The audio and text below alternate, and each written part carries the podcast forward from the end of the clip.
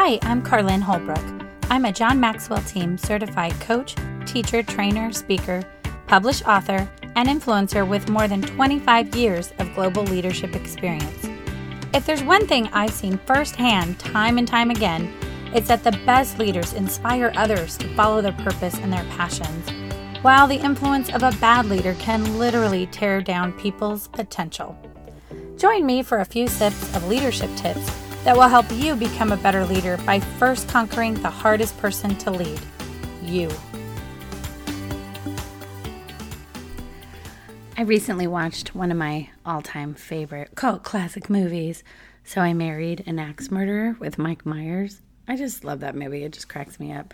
And my friends and I, when I worked at Disneyland a million years ago in the entertainment department, used to quote it all the time. And it just brings back good memories. I smile. But one of my favorite scenes is like the opening scene during the credits. A server is carrying like a giant cappuccino. And you don't really know where this is going, but it's all from like her point of view, and it's the song There She Goes in the background, and walking this giant cappuccino, they make it, and then they put it in front of Mike Myers. And he's like, "Excuse me, miss, I think I ordered the large cappuccino." Hello, it's like Campbell's Cappuccino. You know, he just starts making the jokes of like how ginormous it is. And it always makes me laugh. And I always think, wow, there's never a cup of coffee big enough, you know, just love it so much. But I was thinking about that movie and thinking about how like sometimes we get surprised by something big that happens in our life or something big that comes to us. And I was thinking of this in terms of dreams. And I was talking with a class at Concordia University recently about, you know, how do you set goals? How do you create your own like development plan, but, you know, figure out what your passions are, set your goals and take actions to it. And sometimes I think that we don't dream big enough. We don't expect a large cappuccino. We just expect an average size cappuccino or something smaller. And we're okay with that. And we settle for that as opposed to really dreaming some big dreams and really seeing and visualizing what we can do. I think, and again, I mean, I'm guilty of this too. So you all know that I'm a big believer in I want someone who is sharing with me something that they can relate to as opposed to me preaching at you out of a textbook or something I have no relation to. And I think we tend to play small. And what we really need to be doing with our dreams is we need to play big with our dreams, but play small with our actions.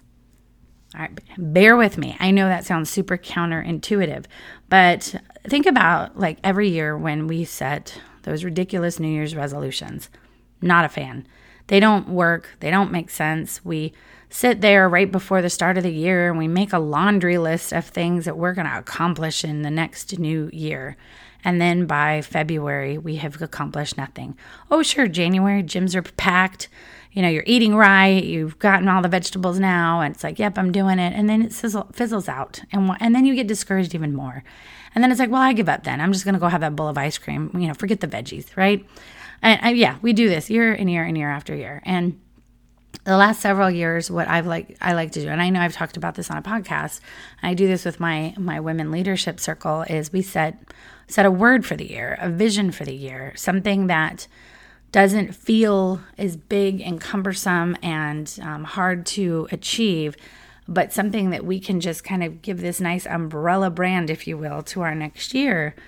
But then I think what you need to do is you do need to put some action against that. And it's super important to start to get, okay, now how do you operationalize that?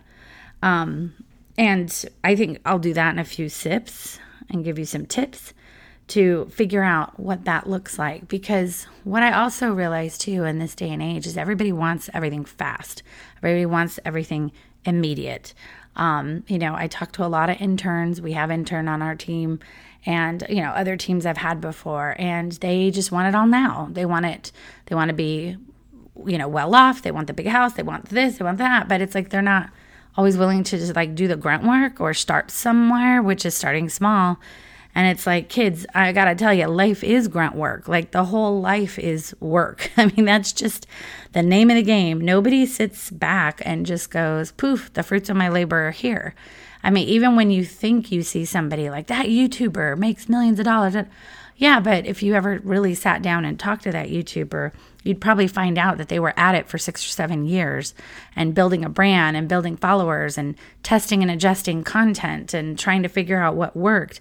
And some people also do that and it never comes to fruition, or they give up too soon and they are like, oh, well, because it didn't work in the first, 6 months, I guess it's not there for me. And it takes years and years and years to really be that successful. There's always like a different type of labor to do as well throughout your life. And it's okay if your dreams change. It's okay if you decide you want a different path. In fact, I mean, for me, I've gone down multiple paths in my life. But I also think it's important that we have a pretty succinct vision and mission for our life. Now, how that comes to fruition can be different, and that's totally fine.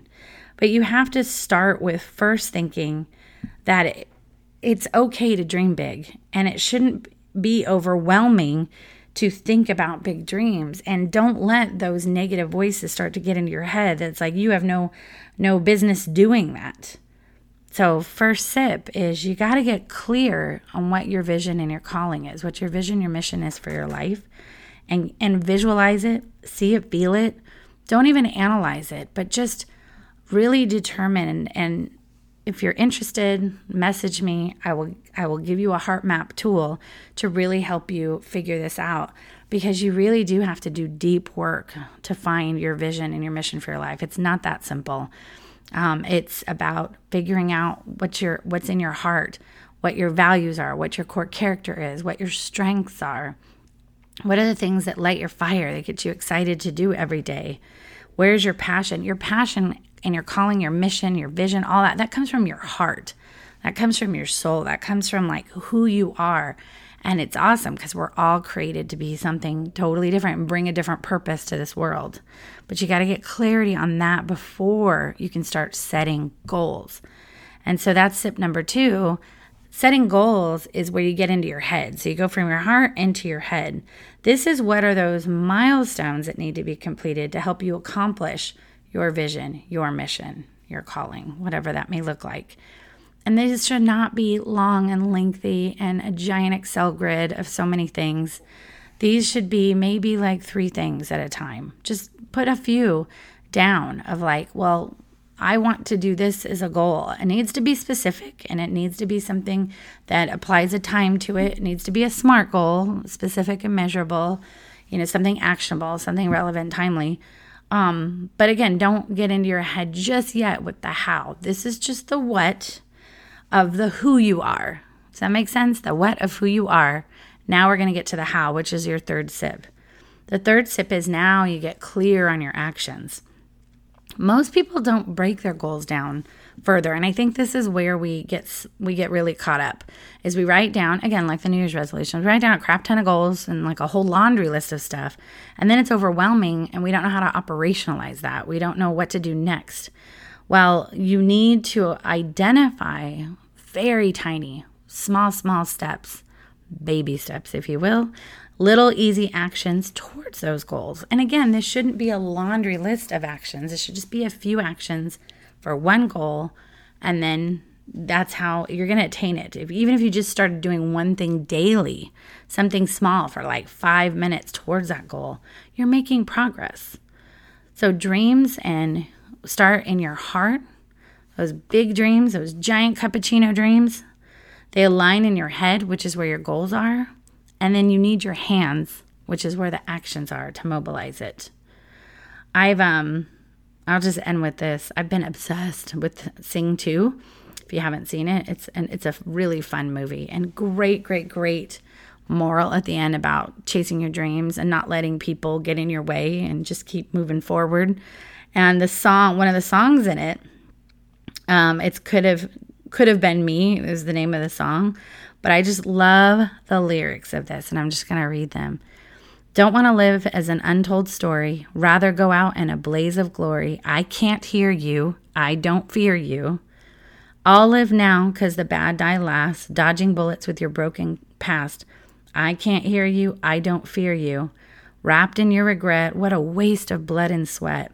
I want to taste love and pain. I want to feel pride and shame. I don't want to take my time, and I don't want to waste one line. I want to live better days, never look back and say, it could have been me. It could have been me. Don't want to wake up on a Monday morning. The thought of work's getting my skin crawling. I can't fear you. I don't hear you now. Wrapped in your regret, what a waste of blood and sweat. I want to feel it all. It could have been me. You don't want to feel that in your life, that, oh, that could have been me. So play big with your dreams. Play small with your actions and go for it. What do you have to lose? We only get one life.